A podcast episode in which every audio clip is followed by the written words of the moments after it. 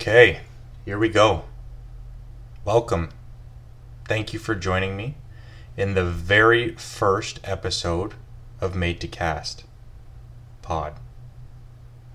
Podcast. Made to Cast Podcast. Just Made to Cast. Thank you for joining me on Made to Cast. I almost said pod. We'll start it again. Thank you for joining me on Made to Cast. The very first episode, as you can tell, started off excellent. Made to Cast is a podcast that I wanted to make for a long time. It has everything to do with fishing and nothing to do with fishing. I don't know the purpose of it yet. But my name's Brent Hashimoto. I own, operate Hashimoto Concepts, which is a lure building company that I started uh, making homemade, handmade baits um, in small batches as a part time gig, which is still a part time gig. Um, through through social media, through the internets, I have met some absolutely incredible people that also make baits. I have a love for fishing and I have a love for the people that make the baits that I get to fish. Um, I think that a lot of people would be absolutely interested in hearing some of these stories that I've heard, some of the reasons why people make baits, some of the baits they make, and they go anywhere from hard hard plastics to soft plastics to flies to big musky inlines. Um, just really, really cool people to talk to with cool insights. So I would like to kind of dive deep into those those people. I know them strictly on the surface of of the baits they make. Um, but outside of that, I don't really know what makes them tick in their background information uh, why they do it. For me, I'm I've been doing this now. I've been doing lures for coming up on four years, uh, so relatively still new to the game, you might say. Uh, I've learned a lot. I've built a lot, and I would love to share that with you. I also want to just talk about fishing.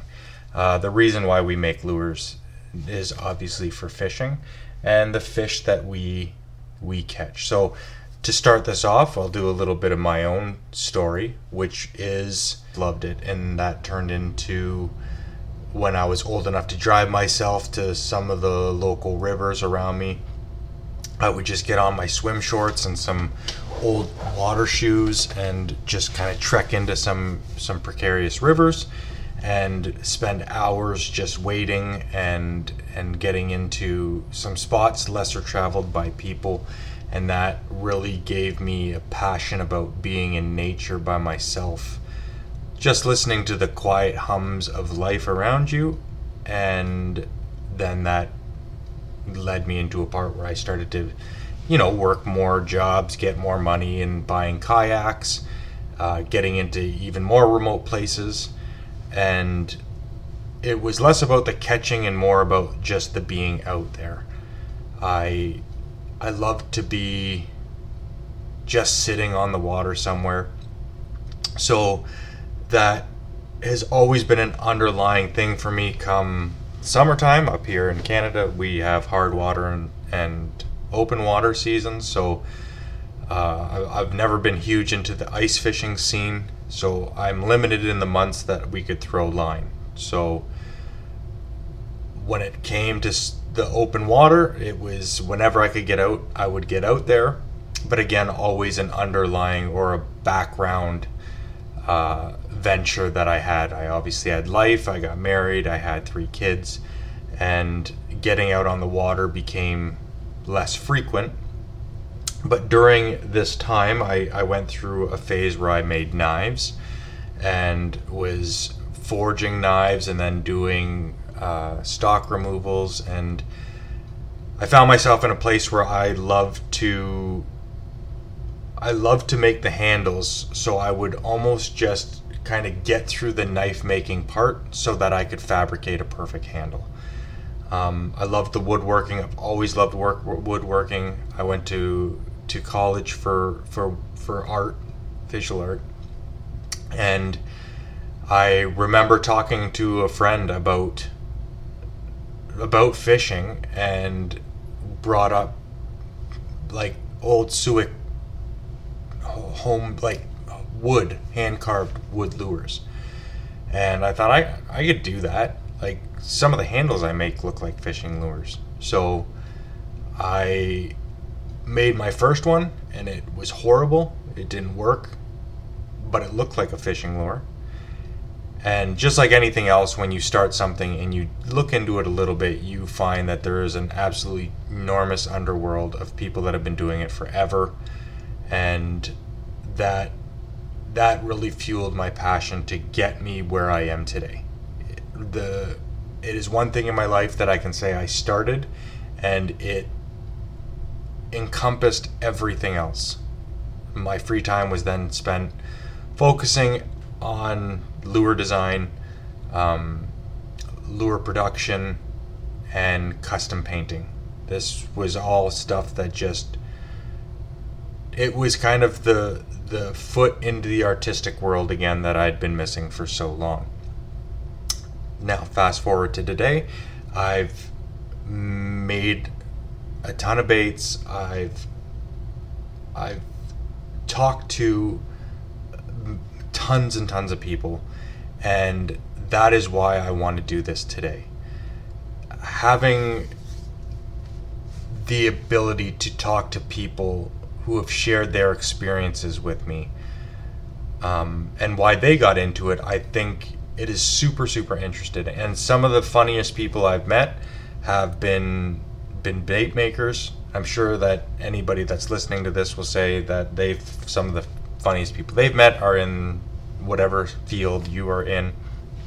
Um, it's all relative, but I do know that there's people where I've said you should start a podcast.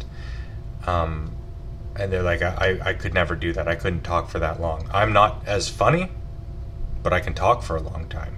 So I'm hoping to get some funny people in here to fill my unfunniness and make this show what I dream it to be, which is a very entertaining 45 minutes or an hour.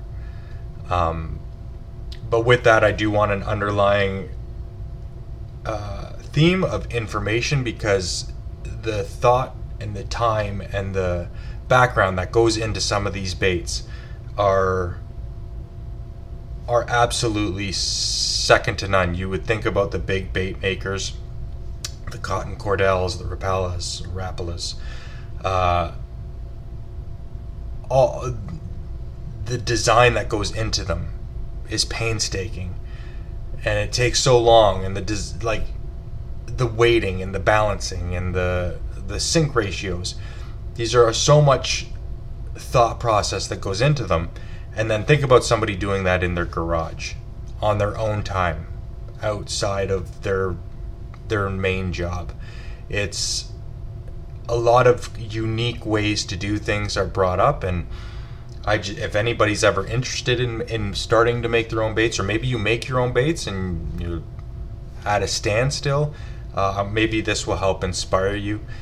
Otherwise, there's a lot of people that I'm sure you have never heard of and I've met them and want to put their product into your hand.